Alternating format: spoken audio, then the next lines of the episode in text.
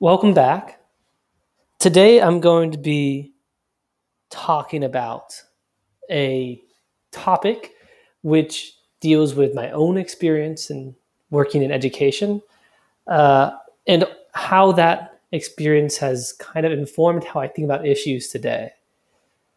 So, one of the most frustrating things that I encountered while I was working in education was basically learning that there is no quick fix for students who have been let down by the American school system. When I say this, I'm referring mostly to the fact that the average student of color receives about 2,600 fewer dollars in education investment every year than the average white student. And so, if you accumulate this over the course of their educational career, well, let's say up to 10th grade, since we can still you know invest more at that point. That means they're about $26000 in debt at, ten, at 10th grade.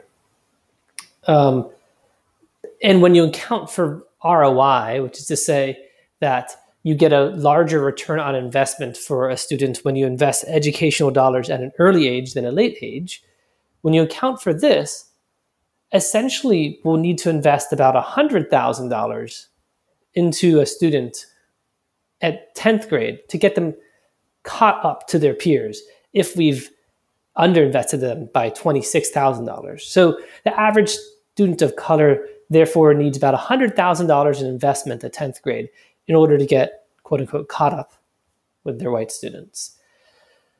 Um, this is a lot of money. I think it's useful to imagine how this funding gap developed. At some point, 10 years ago, there was some administrative meeting. And at this meeting, somebody said, Hey, we have this underfunded school, underfunded school. It is serving largely students of color. Um, and if we don't fix the funding gap, then in 10 years, we're going to have a big problem. But unfortunately, the funding gap persisted, probably due to budget issues combined with some amount of bias. And now here we are 10 years later. I'm pretty sure that this administrator didn't say, hey, there's this funding gap. Let's make sure we fix this in 10 years. It was like, no, this is an urgent situation. If we don't fix this funding gap now, then in 10 years it will be irreversible. But I feel like often the way we approach educational issues, especially when it comes to educational equity, is imagining that indeed this is what the administrator said. That for some reason, even though it was urgent 10 years ago to invest money in this student, we can somehow make up for the fact that we didn't through providing better teachers or fixing school facilities or uh, investing more in remedial classes. But again, we should have to invest about $100,000 to make up for that gap. And we just don't have that money. We don't even have $50,000 per student, let alone 100.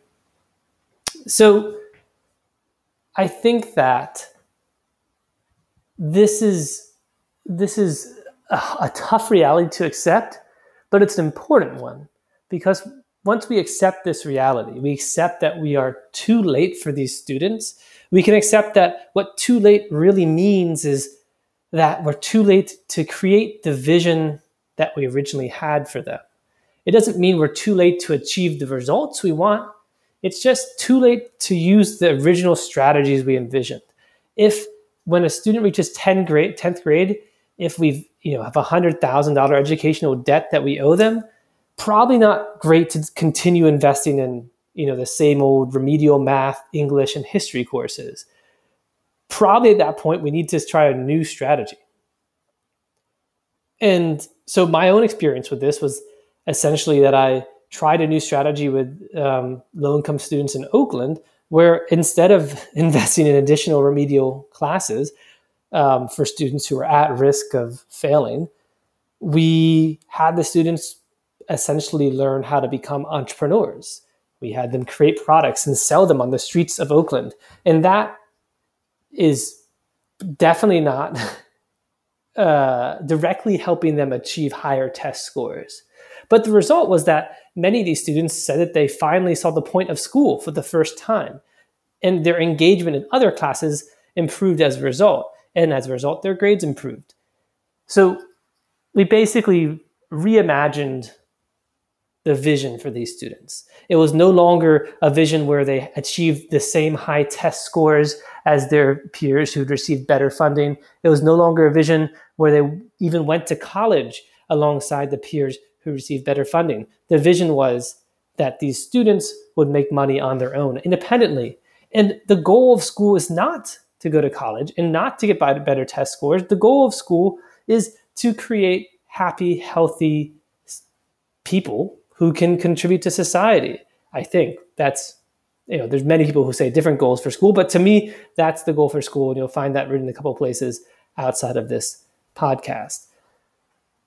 And I think that creating happy, healthy students is probably even better to teach them entrepreneurship than to have them work towards high test scores. So all that is to say that while it is reasonable to say we don't want to just shift the goalposts for students who have been underinvested, we can, I think, take different strategies and achieve the same results in the end.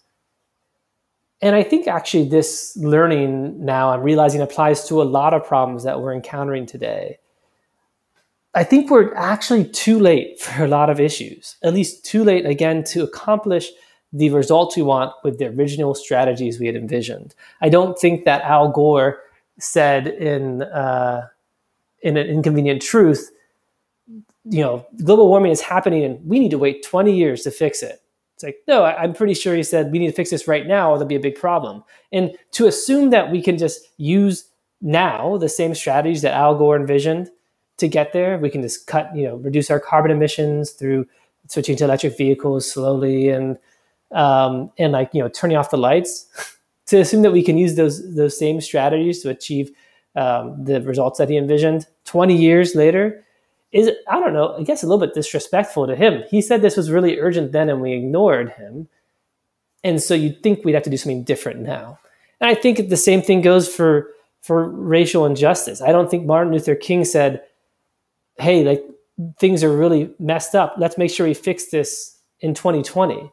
Like the same strategies that MLK and his contemporaries used to promote racial justice probably won't work today because it's been a long time and we still haven't fixed this problem.